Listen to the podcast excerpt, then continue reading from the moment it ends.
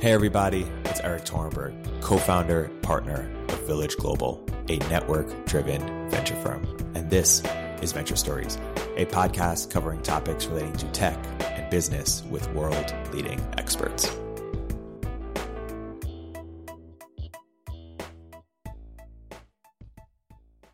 Hey everybody, welcome to another episode of Venture Stories by Village Global. I'm here today joined by Greg Castle of Anorak Ventures. Uh, Greg, welcome to the podcast. Thank you. Thanks for being here. And uh, Anorak, that is a is that a nod to uh, Ready Player One?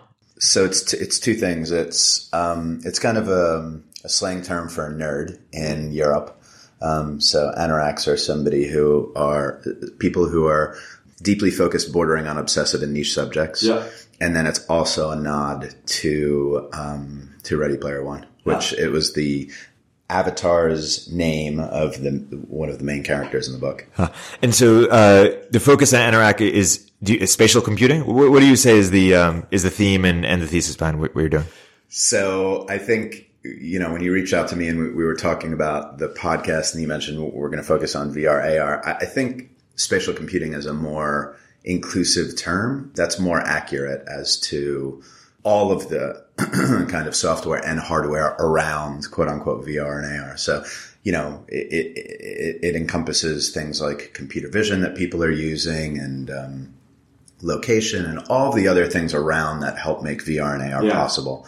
So, um, I just think it's a more inclusive term. I think, uh, from an Anorak perspective, so I really invest in companies that are being built around defensible technologies because of some of the companies that I've invested in in the past, because of my background. Um, I spend a lot of time in spatial computing. Yeah.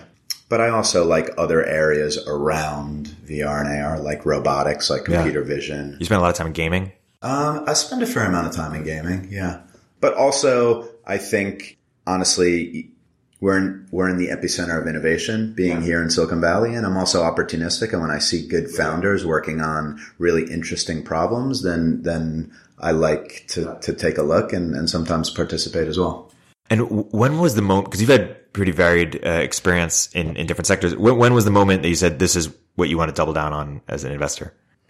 If I had to bring it to one point, it was probably, it was when I first tried on a headset, the prototype um, where it really kind of blew me away. There's there's times in everyone's life, I think, where you try a technology and it's like magic.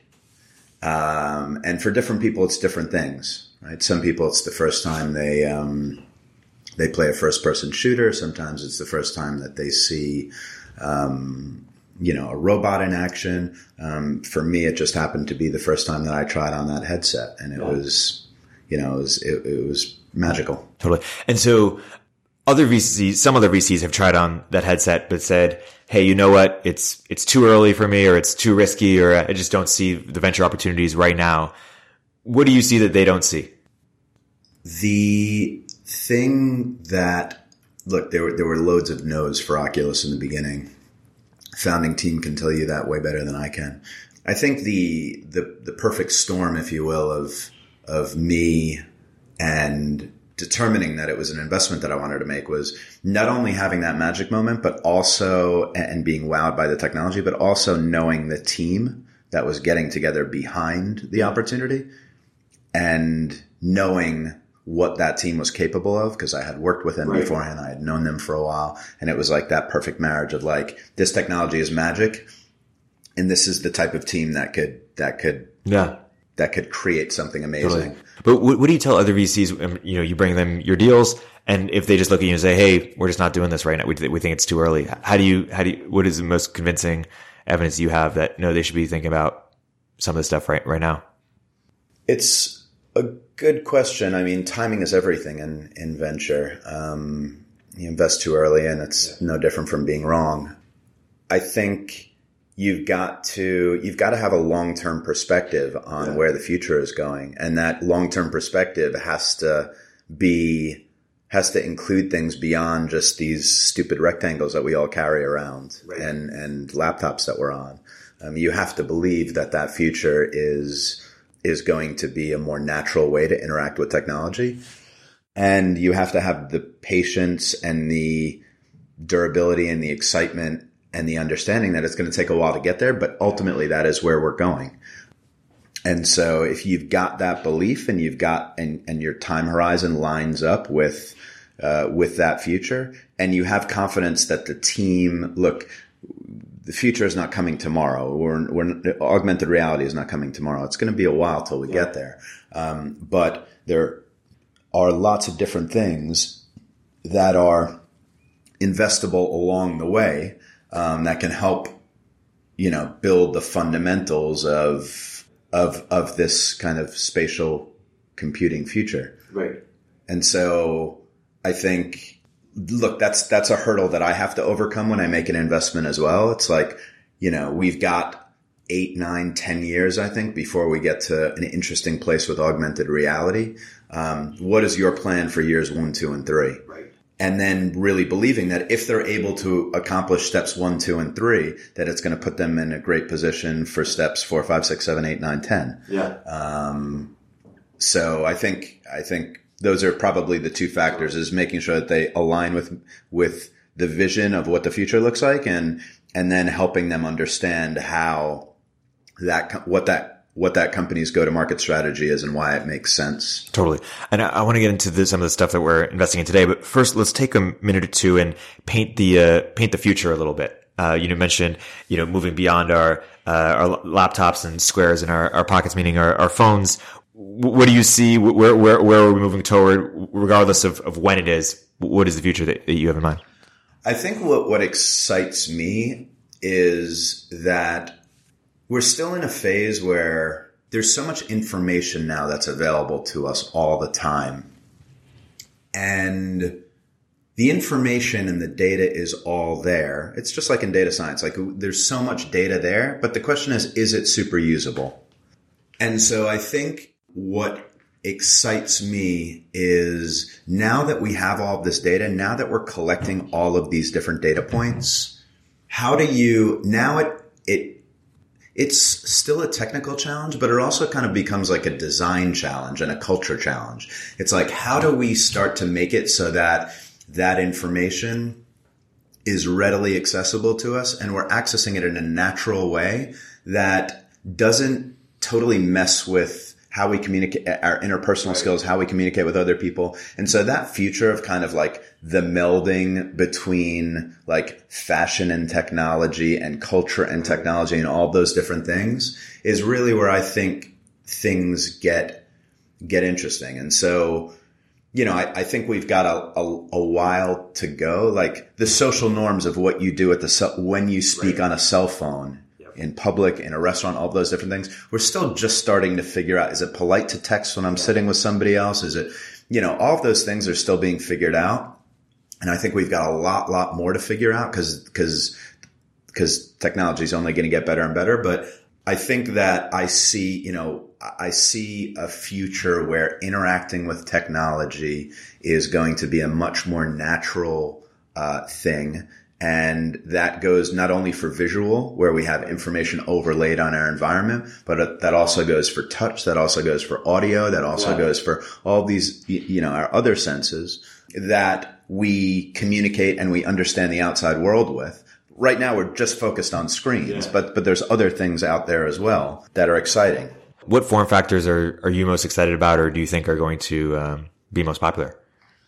I think um, audio um, in the near future is going to be very interesting. Um, you know, on, on, the recording of this, Apple this morning just recorded their um, AirPods. Uh, they just um, announced their AirPods Pro, which um, seemed to be a much uh, cooler uh, audio, uh, version of the AirPods, where um, where you have the ability to do.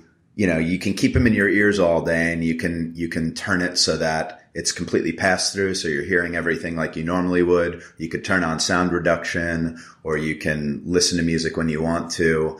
Audio is just where we're pretty comfortable wearing that pretty much all day long. And I think we have this thing that I call, and I wrote a blog post about this, but I think AR 1.0, augmented reality 1.0, and we're what do I need? I don't really need a pair of glasses that show me realistically that a monster is smashing through the wall behind you. What I really need is something that's in my ear that tells me that, you know, in 20 minutes I need to leave for an appointment or I'm going to yeah. be late or that my fiance called and, and left a very important message. Like I just need some subtle technology cues yeah. that, that make it, that make it easier for me. I think 10 years down the road, we, we will potentially have those glasses that overlay information seamlessly. Yeah. But right now, I think um, I'm excited about kind of what AR 1.0 is going to look like. And I think the new AirPods are going to be a nice, there's just going to be more and more things that are introduced that make it easy and, and uh, more acceptable, should we say, to have yeah. audio in your ears all day long. Totally. I want us to trace a little bit of the the history of uh, of VR and AR in terms of what's what were the sort of different waves uh, of it, or, or different moments, or or how do we contextualize where we are now in in in terms of where we've been. It was interesting. So I, I was having to think about this this morning, knowing that I was going to be speaking to you, and just trying to see what companies had been had raised in the past before Oculus came around right. in terms of VR and AR, and there really wasn't much. Mm. But there really wasn't that much. VR before Oculus was really focused on either more kind of just displays uh, head mounted displays. Like yeah. Sony had a product before Oculus came out that was basically enabled you. It, it, it, seemed like there was a big screen in front of your face and you could yeah. watch movies on it when you were on, you know, um, flights or whatnot. And the other use cases were really all around military. So, you know, that's where a lot of this technology um, came from was was military training and not in the sense not only in the sense of kind of uh, what it would be like to be in the battlefield, but also in terms of training and helping soldiers overcome things like PTSD. So that's where the majority of, of the innovation was beforehand. So, you know, I think Oculus really opened up the doors from a consumer perspective. And then post Oculus, there was a whole lot of excitement. Yeah. Is Oculus sort of like the iPhone moment or is it like whatever's 10 years or 20 years before the, the iPhone? It's difficult to call it an iPhone moment because the iPhone was, you know, came out of the gates with a very capable piece of technology. But I think, I, I think it was the, it was an iPhone moment in the sense that people saw and got excited about a tech, about the technology it's not really for the first time, but really like it really excited a lot of people's yeah. interest and excitement in the space. Yeah. And uh, what will a, a, real iPhone moment look like? I think Quest has done a pretty good job. Um, Oculus's latest release, hmm. like it is, it is a all-in-one device that really gives you an immersive experience. Yeah. You turn it on, you, you pop it on your head, and you're in there, and it's wireless. It's a pretty uh, wow moment. A, a, I really, when it came out, I think I tweeted something like everything beforehand was, was a beta. Like this really felt like the first consumer grade product. Now that said, I have an uncle who is not tech savvy, who I wanted to try this out, and I sent it to him, and it's still sitting in the box yeah. like a month later. And his his uh, daughter came in to try to help him set up set it up. He couldn't yeah. figure it out, so it's still got a little ways to go. It's still not super easy, but it, I think that that was you know I think that that was as close to an iPhone moment as we've had so far in VR. And I was watching one of your talks, and you mentioned that it, 50 million is that the magic number? Yeah. So say more about that. Yeah, so so 50 million is the number that that um, people have used previously in technology to demonstrate when something has really meet, re, has somewhat reached mass market or re, reached a substantial number of people. 50 million people, so 50 minute 50 million headsets actually shipped out there is kind of a will be a milestone for VR when it happens we're pretty far off there at the moment, but I think over the next year or two years, we'll be close to there. Um, I don't have numbers in front of me, but I want to say that we're at, we're probably at something like 20 million at this point, 15 or 20 million. Who are these 15 or 20 million? Like, what are they playing games? Or what, what are they doing? Yeah, majority playing games. But th- there were, you know, th- that also includes headsets that were shipped with phones for a little while. Google was shipping yeah. Daydream with phones. Samsung was shipping Gear with phones for a little while. So I, I wouldn't say that those are um, majority kind of high frequency users. Yeah. Um, but now the people who are purchasing are you know are high frequency users, and and also their retention numbers are really starting to climb Right. as well, from what I understand. And, and you say that AR, the true AR is maybe five to 10 years back from VR. Five to ten years back from VR, and VR mainstream is probably three, you know, two to three years away. So I think we're ten years away from AR, really. Right. And a, a few years ago with Pokemon Go, people were more excited about AR for, for a little bit, but you say, Hey, that was sort of a, there's mobile AR and then there's true AR and we should differentiate between the two. Mm-hmm. Maybe mo- I mean, look, let, let me just let me just say this. So I'm a huge Google fanboy. I love Google. I am all in on their ecosystem. So I have in my hand right now, as you can see, a Pixel 2. And I just ordered a Pixel 4, got it, and I just sent it back. why? Because how are you going to create a new phone? This phone is two years old. It has a 20, it has a 2700 milliamp battery in it. I think milliamp is the right word. MAH. The new Pixel that just came out two years later, two and a half years later, has a 2800 milliamp battery. I'm getting rid of this thing. I want a new phone because the Pixel 2's battery life is so crappy. And they send me a new one that has double the, that has double the pixel density, um, processor is faster, all this stuff. And the battery is pretty much the same size. I was absolutely astonished. I used it for like two days. the battery life was so bad. I was like, no, I'm not, I'm not gonna, I'm not gonna do this. My point is, is that we can't even make a darn cell phone that is really an amazing thing yet. And, and what we're talking about is miniaturizing everything in a cell phone and putting it into something that is indistinguishable from a pair of glasses. Like we're far away from that. We can't even get our phones right yet. And these are the top technology companies in the world that are working on this problem. Um, so we've we've got time. Right. We, have definitely got And, time. and even on the mobile AR front, was Pokemon Go sort of the only thing that's taken out? Was that sort of a flash in the pan for, for mobile AR or what? Was it just because it was Pokemon? What was sort of the, Yeah, I think um, I think it was a combination of things. I think it being Pokemon was certainly part of it, and I, and I do think it was a anomaly. Let's say there, there, uh, to my knowledge, there really hasn't been much that has come close since. Niantic's previous company or, or previous game, uh, In- Ingress, I think it's called, or some, something along those lines, um, uh, still I think has a pretty loyal loyal user base. Um, I don't know how their new Harry Potter game is doing, but um, yeah, I think it was it was a neat gimmick that people liked, and I, I don't know what else. Now, I, I do think that it does have good use cases, but from a numbers perspective, I think that that was just that just was beyond everybody's expectations. I think there is the potential, and it's one of the areas that I'm excited about. Is like how are game, new game companies that are leveraging location, that are leveraging AR, that are leveraging persistence. I think that, you know, and persistence, me- persistence meaning that you put an object down in a park in augmented reality, you come back two days later, it's still there. Very difficult problem to do, but if you can do it right, imagine the types of like digital treasure hunts and digital things that you can do.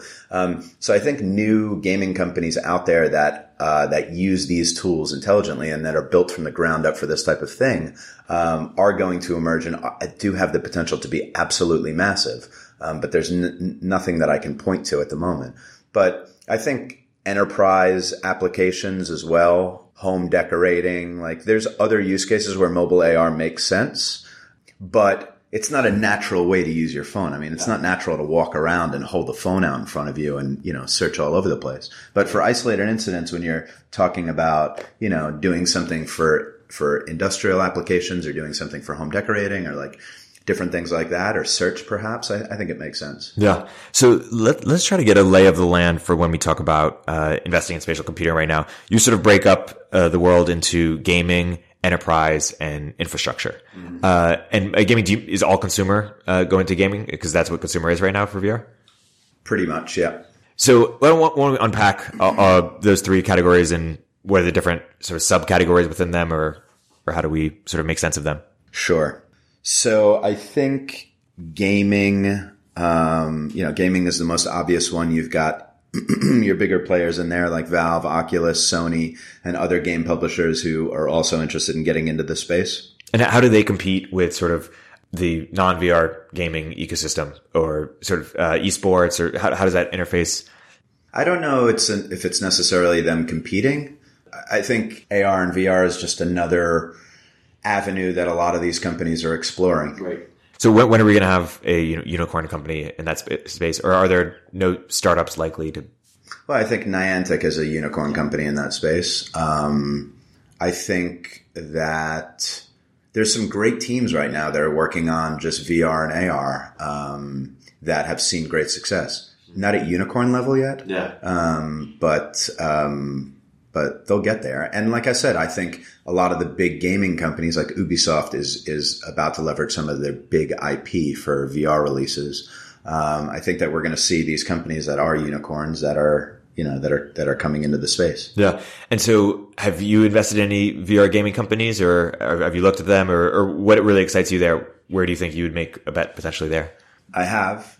I think that uh, interaction in VR is a really exciting like that. That's that was another one of those magic moments that I had in VR um, was when I tried out a game that now allowed me to interact with somebody else, um, and it was just one of again one of those just just kind of uh, mind blowing uh, uh, experiences. And so I love the social aspect of VR. I'm invested in a company called um, Rec Room, they're previously called Against Gravity, but their product was Rec Room. Now they're just called Rec Room. Amazing company um, that is based up in Seattle, and they're really focused on creating a fun, straightforward uh, environment for people to get together, be able to express themselves, create.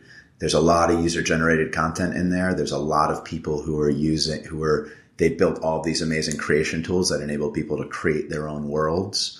And then they don't make things, they keep things kind of simple in terms of game mechanics. VR is difficult enough as it is. Like there's a lot of people who, there's a steep learning curve there.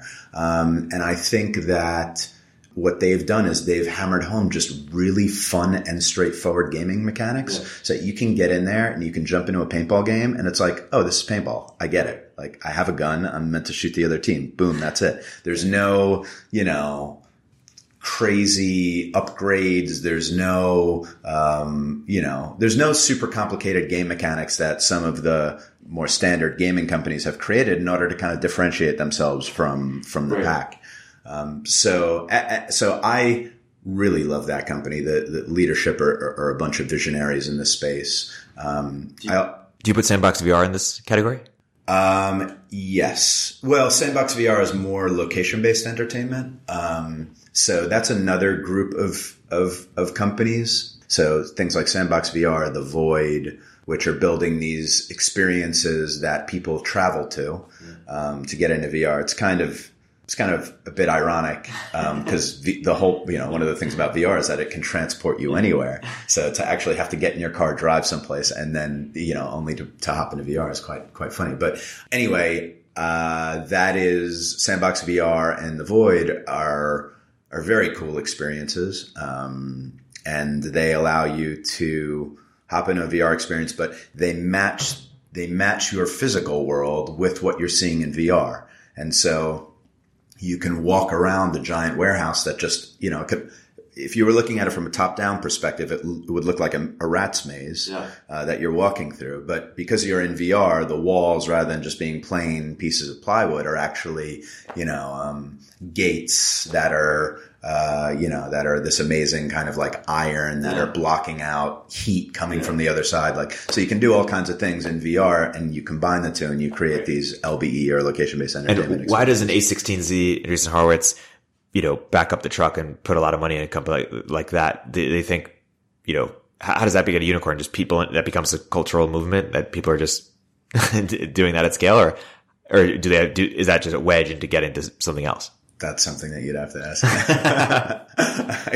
I, can't, answer that question. Okay, that's fine. Um, I think location based entertainment is is interesting, but how it becomes a billion dollar opportunity is um, is something that I don't. Yeah, are they getting some data they're using for some other thing, or I have no idea. You mentioned another company. You missed. yeah, I'm also in, an investor in a company called Drifter, um, which is an amazing team. Um, they're kind of just like. Uh, super high caliber game developers previously from Epic and EA and a bunch of a bunch of top studios and the guys just kind of all connected over their shared love of of virtual reality and um, are creating some pretty amazing experiences.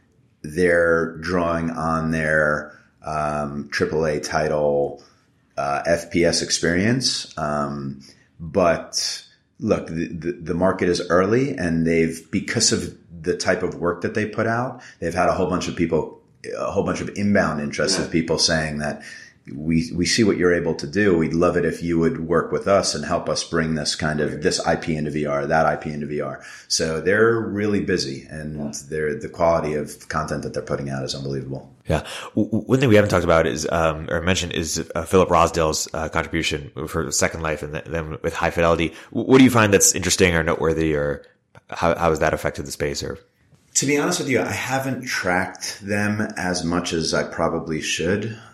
I think Second Life was an incredibly interesting, is an incredibly interesting game, and surely there's some learnings there with Second Life that they should be able to leverage with High Fidelity. Um, but I haven't really been tracking them. Yeah. Uh, how about enterprise? So there's a couple of different areas in enterprise. I think um, training is one that has gotten a lot of attention. Biggest deal yet done in the private sector um, with enterprise has been a company called Strivr that has inked a deal with Walmart. Um, and they're using VR to train people um, how to be better sales representatives. So I think that's one example. Um, another example is, is, a company called Osso VR, which does medical training uh, you know, highly immersive training for doctors to help them practice and get comfortable with different things um, that they're going to see in the medical room, um, and also comfortable with different devices that they're going to be using in the medical room. And they're getting some amazing traction. Marxent is another company, um, also an Anorak portfolio company that is um, developing a content management system and and, and, and software stack essentially to enable people to visualize e-commerce products um, yeah. wherever they are. So it's you know it's whether or not it's VR or it's AR, it's starting. One area that I'm incredibly interested in is like the digitization of the physical world. Yeah. So you know this whole concept, which a lot of nerdy VCs talk about called digital twinning, which is like everything in the world in the future should have a digital twin. We should have a, we should have a digital representation of our world accessible to us. And we're so far from there right now. Yeah. But in the future, if everything is done, you know, if software really eats the world, yeah. then having a, having all of the world, a digital version of it, it, it makes perfect sense. Yeah. Um, and so whether or not that be for, you know, I think e-commerce is, a, is an obvious place right now, but for other industrial applications as well, when you're, you know, building, uh, when you're building new structures, yeah. when you're, for maintenance of existing structures, for, for industrial applications, for designing, uh, products, all these different things, all these things are going to have there's going to be a uh, there's going to be a need to have a place to be able to organize and serve up this content. Yeah. Um, and so that's one of the things that that that Marxent is doing. Is there this idea where you know when when the internet became ubiquitous, there was sort of this uh, tendency to take everything that was uh, you know done offline and put it online, uh, an online copy version, and, and some of that was very successful. But was also was successful were sort of new behaviors that were enabled uniquely by the internet are we starting to see that yet in in in VR, or, or is it mostly sort of copying? Um, and I'm curious, what are unique experiences that that could only be enabled by VR? It's a really interesting comparison. Like, uh, yeah, when when the internet first came around, it was just like everybody was just like, yeah, let's we just put everything up there and it'll work just the same, you know. And what happened? A lot of dead bodies yeah. and and the bubble. I think I see some of that in um, in VR and AR, where it's just oh that works on your phone. Oh, that should be in VR as well. And so that's one thing that I would caution founders about. You know, just just you know doing something because it's cool rather than actually solving a problem or really thinking through the use case. Yeah, from an enabling technology standpoint, um, it's interesting. It kind of takes me back to the to the beginning of Oculus when as soon as people knew that I was involved in Oculus and I started to have conversations with people, the ideas that would come out of people are were were everything under Yeah. the sun. Oh, you can do this. Oh, you can do that. Oh, you can do this. And the founders of Oculus heard this even more than I did. And sometimes you just wanted to shake people and be like, yeah, if you're replacing the physical world with a digital world, you can do anything. Yeah. Like you can literally put people anywhere you want them to be, doing anything that you want them to do, whatever it is, gaming, you know, whatever it is. Um, and so there is going to be a ton of stuff that is enabled with this new kind of spatial computing world that I can't think of. I mean, there's some areas that I'm particularly excited about, which we can we can discuss, but it's just a whole new world. It's a whole new way of interacting with technology. So Yeah. I'm yeah, this is why I spend my life, you know, focused on it. Totally. Let, let's finish the infrastructure, and then we'll go back to these these areas. So, uh, Sure. So I would say, you know, the infrastructure, the last piece. So you've got gaming, you've got enterprise, and then you've got infrastructure. The infrastructure, are kind of the um, the the the pipes and uh, the foundation and the the things that make this all happen. Um, spatial computing, that is, uh, and so that's everything from you know the hardware to hardware with you know and hardware providers being Oculus and Sony and HTC to software, and that's you know, included in including in included in that are things like middleware, like Unity and Epic um, and Microsoft, and uh, lastly is is connectivity when you're dealing with. Um, Especially when you're dealing with AR, but you know when you're dealing with the ability to connect different people in virtual worlds, um, connectivity is a big part of that. Yeah. So um, yeah, those are those are kind of the three Uh, and, inf- and and sorry, just to finish this off, I think infrastructure is a tough place. I think initially um, people, I- including me, I, I was really excited as this thing was starting to unfold with kind of the picks and shovels, the tools that developers were going to use. But I think a fair amount of that groundwork has been laid already, and um, I'm not as excited about about the infrastructure level anymore from an investment standpoint. I mean, it is so expensive to spin up, to spin up a hardware company in this space. Like it's it's expensive enough to to create a new sensor that tells you whether or not your door is open or closed. That's that's a difficult thing to work. That's a difficult uh, hardware company to back. But then you talk about building hardware that there really is no precedent for, and you're really trying to push the envelope yeah. it magnifies the problem by a hundred. Um, and the amount of capital that's required to do that um, is just monumental. Um, I love the guys at Varjo. I love what they're doing. Varjo is a company that it was a they're based in somewhere in the Nordics, uh, I believe Finland. Um, a bunch of Nor- uh, a bunch of Nokia guys spun out to do this, um, and they're building an amazing headset. And it's it's enterprise grade. It's more expensive, and I and I really like the guys. And I tried the product, and the product was fantastic. But ultimately, from an investment standpoint, as a guy who runs, you know, Anorak is not a big fund. We we write early stage checks, two hundred to half a million bucks.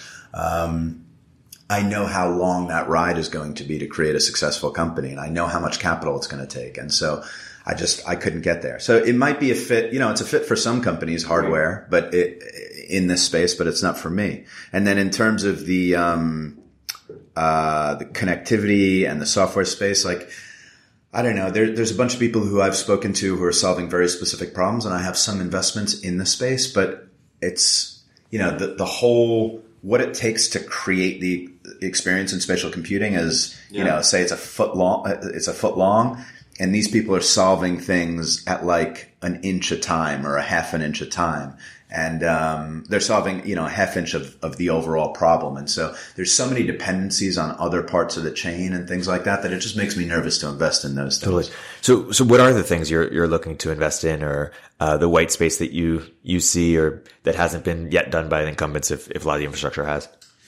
So I think uh, this is super boring, but I think that because devices are still so clunky, I think pe- I think companies that are helping to remove friction from the whole process, I think there's a really interesting opportunity there. Um, Oculus recently came out with a whole kind of like B2B program where they're helping companies in the B2B space use Oculus technology to power their training.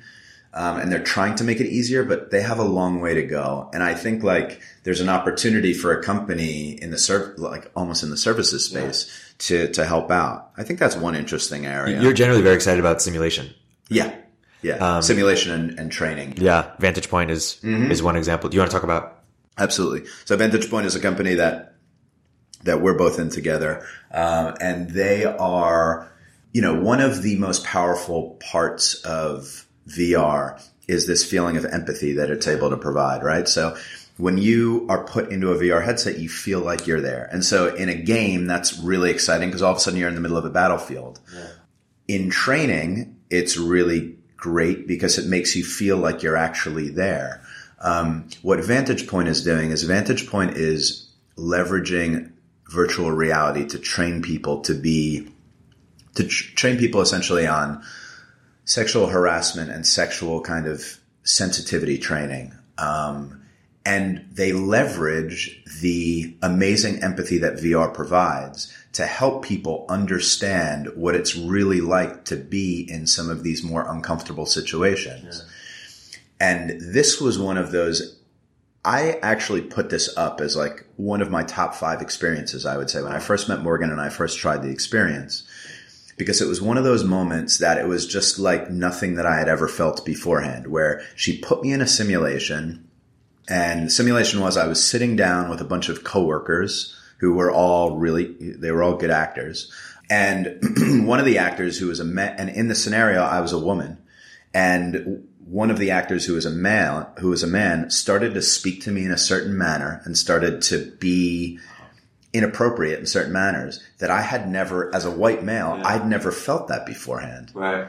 And all of a sudden, it was like, holy cow, this yeah. is what it feels like. And it gave me a whole new sense of empathy um, that I never would have otherwise been able to get. Yeah. Um, and it was the most effective sexual harassment training I have really? ever gotten. I mean, I've been in rooms where a teacher has been up there who's told me yeah. what I can and can't do. I've done multiple choice tests on a computer where I've been, you know, on my phone with one hand and the other hand I've been clicking through the boxes. Um, but nothing else came even close to this.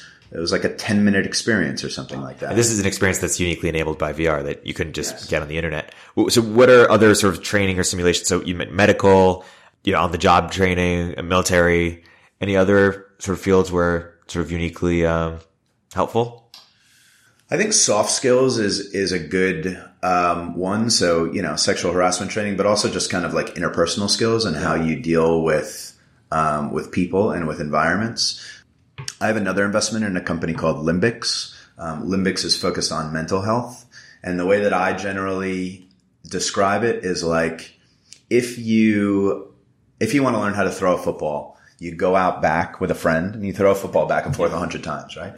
If you have social anxiety and when you walk into a room, your chest gets tight and you yeah. get nervous. Well, you can't really walk in and out of a room realistically a hundred times yeah. and start to get used to it and figure out tools how to deal with it. But what you can do is you can go into VR and you can do that with a, a mental health care professional with you. And that mental health care professional can help you understand what you're feeling, talk through your feelings, and give you tools on how to deal with that. Yeah. And so they're doing it for social anxiety, they're doing it for alcoholism, um, and most recently, what they're focused on is is teen anxiety and teen depression, wow. uh, which is a growing area of concern for a lot of people. There are not enough people to deal with it. I mean, our whole mental health system is is royally screwed up.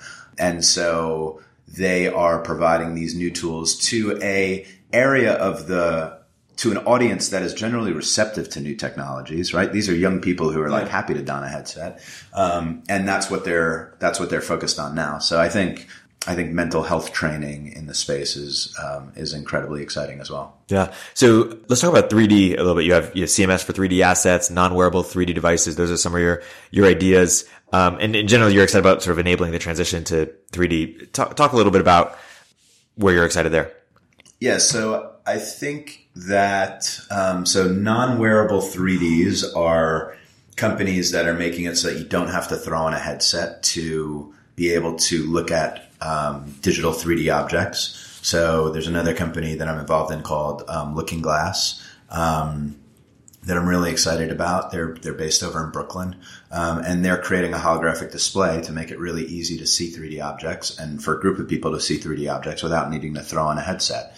They actually have a new product coming out that I'm, I'm not allowed to speak about, but I saw it the other day, and that was a total mind blowing experience. Um, stay tuned for more on on that. I think that the freedom that the digital world provides in terms of collaboration, in terms of editing, in terms of, you know, it's just like, how much easier is it to edit a document in, on a word processor than it is pen, pen and paper? Right. Um, so all of those benefits of 3D, um, I think are just going to become more and more realized by people and so all of the tools that kind of facilitate that, that facilitate bringing our world, our, our physical 3D world into the digital, um, are all areas that I think, um, uh, stand to see really substantial growth over the next yeah. decade. Whether or not that's data ingestion. So how do you pull in all of this? You know, how does this, um, how does my, my, uh, my headphones, uh, that I love. How do those get into my digital world, a digital representation of them? How do you do that easily? How do I store all of my digital objects? You know, I get it now. I now I'm going to start to geek out a little bit, but like I get excited about a future where rather than kids, you know, needing to collect the latest Yeezys or the latest sneakers, the next, the latest kind of material objects, they start getting excited, excited about collecting physical objects. Yeah. We see that already in video games. That's already happening, yeah. right? You see kids who get super excited about having the latest skins yeah. in, in, in video games. Um, but I think that I'm looking forward to, and I think it's going to happen over the next, you know, three to five years. I just hope it's one of my companies that gets us there. That kids are going to have kind of digital lockers of, of right. their objects um, and rather than needing to uh, buy these things physically yeah. and and have all the adverse effects that come with creating, you know, with fast fashion and with all this right. crap. Um, we have digital representations of all these really cool things, and you can do cool things with them. And some people there are excited about sort of the mashup of uh, VR and crypto. Um, yes, non fungible tokens. Yes. Have you looked into companies there or gotten excited about any of the companies there? Are you uh, properly skeptical? signal to noise on crypto is still very difficult for me. Yeah. But it is definitely an area that I'm super excited about. I have an investment in a company called Sketchfab, which is based out of New York, and they are uh, the number one repository for 3D objects in the world. Like they have more ob- they have more 3D objects than than any other place on on uh, on the, the web. And right now they use you know, they, are kind of creating this digital locker for people's 3D objects. Um, um, and people can sell their objects and do different things like that. But I do think in the future, the ability to create something in limited quantity and have it have value and traceability and all those different things. I think it's, I think blockchain is a, is a, is a natural way to, to make that happen. You know, when we look at sort of the, the last three years and sort of the biggest evolutions to today, and then we look at the next three years. I'm curious, one, how would you uh, trace? And you started your fund, you know, just under three years ago. So, w- what are some of the biggest changes you've seen in the space? And I'm curious, what is sort of the biggest inflection points you think will hit in, in the next three years? I think that basically from Oculus, so from let's say kind of that sale or right around there. So let's call it 2014, I think 2015 to when I started my fund, there was a bit of irrational, exuber- irrational exuberance around VRAR. And everybody was just crazy excited about VRAR. I'm not sure why. I'm not sure what the, you know, people are like, I'm not sure, you know, people didn't really have a sense of what it was, um, what it was going to become. And, um, and there was just a lot of excitement, a lot of people putting a lot of money into companies. Um, and, and that's, that's died away as is generally the, you know, how things happen in, in, um, in the VC world, at least that I've seen. New technologies come out, come out, people freak out, think that they have to get money into it right away. And from what I've seen so far in my short, you know, life as a VC, that's, that's a surefire way on how to lose money in yeah. the venture world. Like if you're, if you're the one who is jumping from, from hot, you know, area to hot area, um, you're probably not gonna your returns probably are, are not gonna be great. So anyway, uh, so so that happened. That died away, and then I think that um, from an inflection standpoint, and there's just less money going into early stage VR AR companies uh, or early stage spatial spatial computing companies, I should say. Um, there's still companies, there's still uh, funds that are doubling down on their existing bets, but I see less going on at the early stage. I think an inflection point is going to be, I think that the quest was kind of an inflection point. I think this holiday season will be an, will be an interesting time. I think we'll see some great numbers. You know, Mark Zuckerberg said, um, I think it was Mark that said it. He was like, "We are creating these things as fast as we can." Yeah. Um, so they're, they're, they are somewhat com- uh, constrained, I imagine, on the supply side. Um, but I do think that this is the first time that you can really get a unit um, that is just all in one, ready to go, puts you in an amazing experience, and it's at a decent price point. Yeah. So, you know, Facebook has a strategy here, obviously. Google has a strategy here, obviously. Netflix, uh, Sony, uh, Apple. 10 years from now, we come back, we're, we're doing this podcast. Who's made the most money, either directly or indirectly, um, from, you know, of, of, the incumbents from, from spatial computing? And how do you think about sort of the different strategies? Microsoft, obviously, um, how do you think about different strategies they're, they're deploying? It's a good question. I think Microsoft is in a good kind of sleeper position. They're the operating system that people use. It's kind of a, is it coincidence that they're in that position? What meaning? Like, uh, would you have expected that? You know, a decade ago. I'm not sure. I, I think it it has only become more obvious to me. It's become more obvious to me over time that yeah. they're in such a strong position. Right. And is it because they missed mobile, so they're like, "Hey, we can't miss the the next one"? I'm not entirely sure. Um, I just think they have the underlying op- they have the underlying operating system, and it just yeah puts them in a good position. So so I think I think that they will be in a good position from that standpoint, just being the underlying operating system. And while they have in my eyes, at least from what I've seen, it seems like they've divested a little bit. Like they were kind of for a little while taking a very interesting approach that I really agreed with, which was like, we'll just provide the operating system and we'll license out the technology or we'll work with a whole bunch of different hardware suppliers. Let you guys build like the low margin hardware products. We'll help you build the software that'll make it run properly. There hasn't been as much interest. I haven't seen that much push on that side, although they are going in you know, they do have the best AR device out there, hands down, with with Hololens. And so maybe that's the way that they kind of continue to sneak in. Anyway, I think Microsoft is going to be in a good position. I have a lot of um, faith in in the new leadership over there. Um, I think Apple is going to continue to innovate in the space.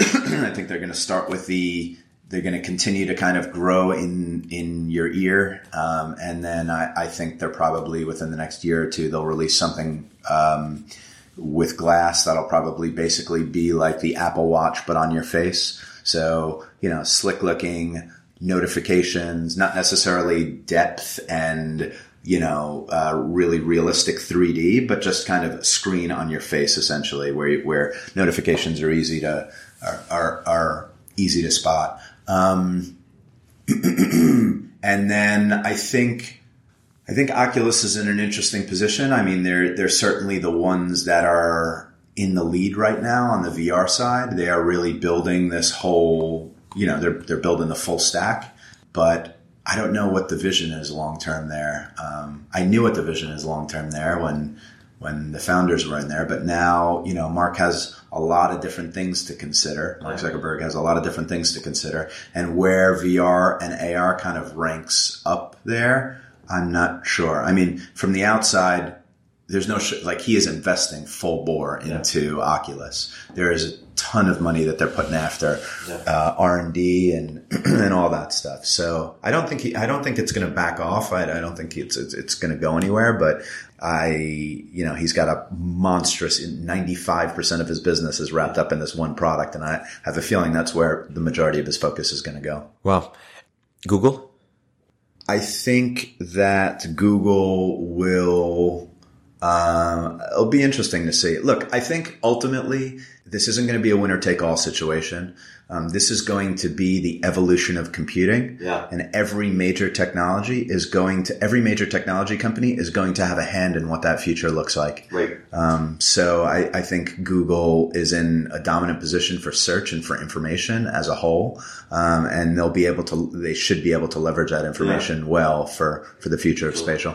I heard this one framework for thinking about how the internet got big, and I think it's relevant to other platforms too. It's called the three Ps, not how it got big, but the first behaviors that were popular, and they tend to be sorted behaviors. I think the three Ps were uh, porn, uh, pills, and poker. Are we seeing similar uh, activity in, in VR? Um, in terms of like, is that I think um, that like crypto? It's drugs, you know. yeah. Porn presents an interesting uh, option because simply because of you know the logistics of it, the fact that you have somebody somebody made a really funny comment. I was talking to somebody really funny about the way that when when me and you were growing up, it was the parents that got it was you that got scarred when your parents walked in on you if you were if you were if you were you know masturbating, and it's going to be flipped when our kids grow up when our flip when our kids grow up it's going to be the parents who are scarred because the kid's not going to know any better the kid's just going to be in a headset doing what he's doing That's Um, funny. so i think that the very nature of it uh, makes it a little bit different but but i think anecdotally i am hearing that there is a fair amount of usage. It's difficult to track because most of the time it's just like people looking through browsers. But anecdotally, I hear that there's that there's a fair amount of it that goes on. Um, poker is is interesting. There was. I definitely think that this is a use case that people are going to really enjoy. Yeah. Gambling and poker. I don't know about pills as much, but Yeah. but poker and porn, yes. Yeah. And what science fiction are you, uh, you know, most inspired by or most, um, did you see as mis- most dystopian that involves VR and AR? You know, some people say this is a w- way, you know, in the future as inequality continues to rise and ri both, uh, economic, but also genetic once we figure out CRISPR and stuff that, hey, you'll just put the less fortunate people in, in headsets and they'll imagine, you know, or, or sort of live virtual, wonderful lives. Or how do you sort of think about sci-fi in the space? That's an interesting question. I guess this is just on the spot thinking, but like in video games, um, there is this notion that people don't like to pay. I forgot what they call it. Um, not pay to play, but um, play to win. Uh, pay to win, basically, where you can power up your characters to a degree that they just, you know, you pay a couple hundred bucks, and all of a sudden your character is way more powerful than every, everybody else out there, and you're just wrecking people. Um, you could, in a dystopian, you know, if I'm putting on my, my cynical hat, you could think about a future where the people who are rich and privileged have AR devices that just kind of gives you an advantage in situations that other people potentially don't. If I've got AR contact lenses in and I've got a subscription to, you know, the Wall Street Journal and some other really interesting uh, business periodicals, and I can pull up information faster than you who can't afford it and only has access to what's freely out there or something like that, then I kind of have an advantage over you when I'm in business situations. So I don't know that that could be one where you know that that could be something that that wouldn't be a very pleasant future. Um, you know, you're you're in a you're at a, a party or you're you know networking at an, at an event and four people are standing there who are all rich and privileged talking about you know crazy interesting things and being able to pull pull up facts like that Yeah. and you're sitting there as the as the fifth guy who can't afford any of that stuff and is just trying to keep up with the conversation. Yeah. You know, one of my hobbies is freestyle rap, and I am excited about a world in which the right rhyme or potential rhyme just shows up in AR as I'm as I'm uh, as I'm rhyming. Another space you, you mentioned you're excited about is uh, productivity in, in VR AR. definitely. uh, is that related to training or different training? How do you think about what that might look like? No, I think about that. Um, I think about that as the things that I mostly use my laptop for right now, which is like sending emails, looking over documents, like all of those things. You know, having to carry around a laptop and having to hunch over while I'm on that laptop is crappy, and I wish there was a better alternative. At the very least, I wish that there was that there was that one of the one of the laptop companies would come out with a laptop where the screen telescopes up so that I can actually be at my eye level, so I don't have to hunch over when I'm looking, or I don't have to use one of those stupid desk stands. Yeah. So you know, rather than right now, this even in my head, this sounds kind of ridiculous to say, but rather than going to a to a coffee shop and pulling out my laptop, going to a coffee shop and throwing on a headset that enables me to have six screens up and be enables me to sit comfortably and type. Man, that that future is Yeah. would be amazing. That would be amazing for me as somebody who wants to get productivity done. Yeah. Walking into a Starbucks and seeing 18 people in there with all headsets on Yeah. is a little bit scary Totally. if I'm not the one with the headset on. But it is just a way more natural way. Like it, it I think, I think I would be, I'll just put it this way. I think I would be much more pr- productive if I had a way to block out the outside world and Yeah. be, sit comfortable in an ergonomic fashion and be able to have all of my computers and all of my information in a really, um, uh, ergonomic, uh, manner in front of me. Yeah. Do you worry about a world, by the way, where uh, some people paint the dystopia? There's this uh, famous photo of Mark Zuckerberg walking down the, and you know everyone's got a headset on, and it's sort of painted somewhat dystopian in terms of is the solution to loneliness just putting a headset on, thus making you more lonely? Or when people paint this dystopian view of hey, we're all just going to be retreating into our headsets, you know, by I mean, look, we'll adapt. Like we'll adapt and we'll change and we'll grow. Yeah. Um, you know, I I I think about all of the things in past. This is this is kind of ridiculous, but I'm going to say it anyway. Uh, Saturday morning, I was kind of loafing around and I threw on Caddyshack 2 and I was sitting on my couch just with my feet up, relaxing in the morning. And it comes up to a scene in Caddyshack 2 where they're on the golf course and they just finish a round and one of the guys who's this like stuffy country club guy goes up to the two caddies and is like just so you know we ordered 20 you know model x golf carts uh, that are all coming in in two months. So you guys will all be out of the job. And there have been so many times in the past where new technology has come in and people have been like, it's going to replace everything. Um, there was, there's, there's something that I've mentioned a couple times beforehand. I think it was in the 1800s where the, the printing press hit certain parts of London and the Queen said anybody who's caught selling this is going to be, uh, they're going to have their heads chopped off because it's going to put out all of the, the, the scribes you know, the, this has happened time and time and time again, and I think that we will adapt. Look, today there really isn't much of a reason for me to leave my apartment. Like I can order my food, I can do my workout, I can video chat into all my things, but it's not healthy. If I stay in there for too long, I start to go stir crazy. So now I'm starting to figure out like what I what I do to to to balance out my time. And I think that that will be the case in the future. Like we're humans and we have we have natural tendencies. We'll evolve, but there's certain things that we that we crave or most of us crave, like human interaction, human touch, physical movement, Right. um, exploration, things like that. Um, and so we're right now the pendulum has swung too far in terms of technology. Yep. I mean, you look at a club, you go out to a dance club, you go out to a place where a lot of kids are hanging out. The amount of kids who are looking down at their phone is Yeah. is laughable. Right. So the pendulum has swung too far, but it's going to swing back to center. And I think that just like people are like, you know, it was, there was some time before people realized how important it is to get physical exercise and to like be healthy and like all of those Yeah. different things. I think we'll get that, we'll get to that point with our mental health as well. And we'll start to realize, we'll start to, we'll start to take that a little bit more seriously. Totally. My guest today has been Greg Castle of Anorak. Uh, Greg, thank you so much for coming to the podcast. Thanks for having me.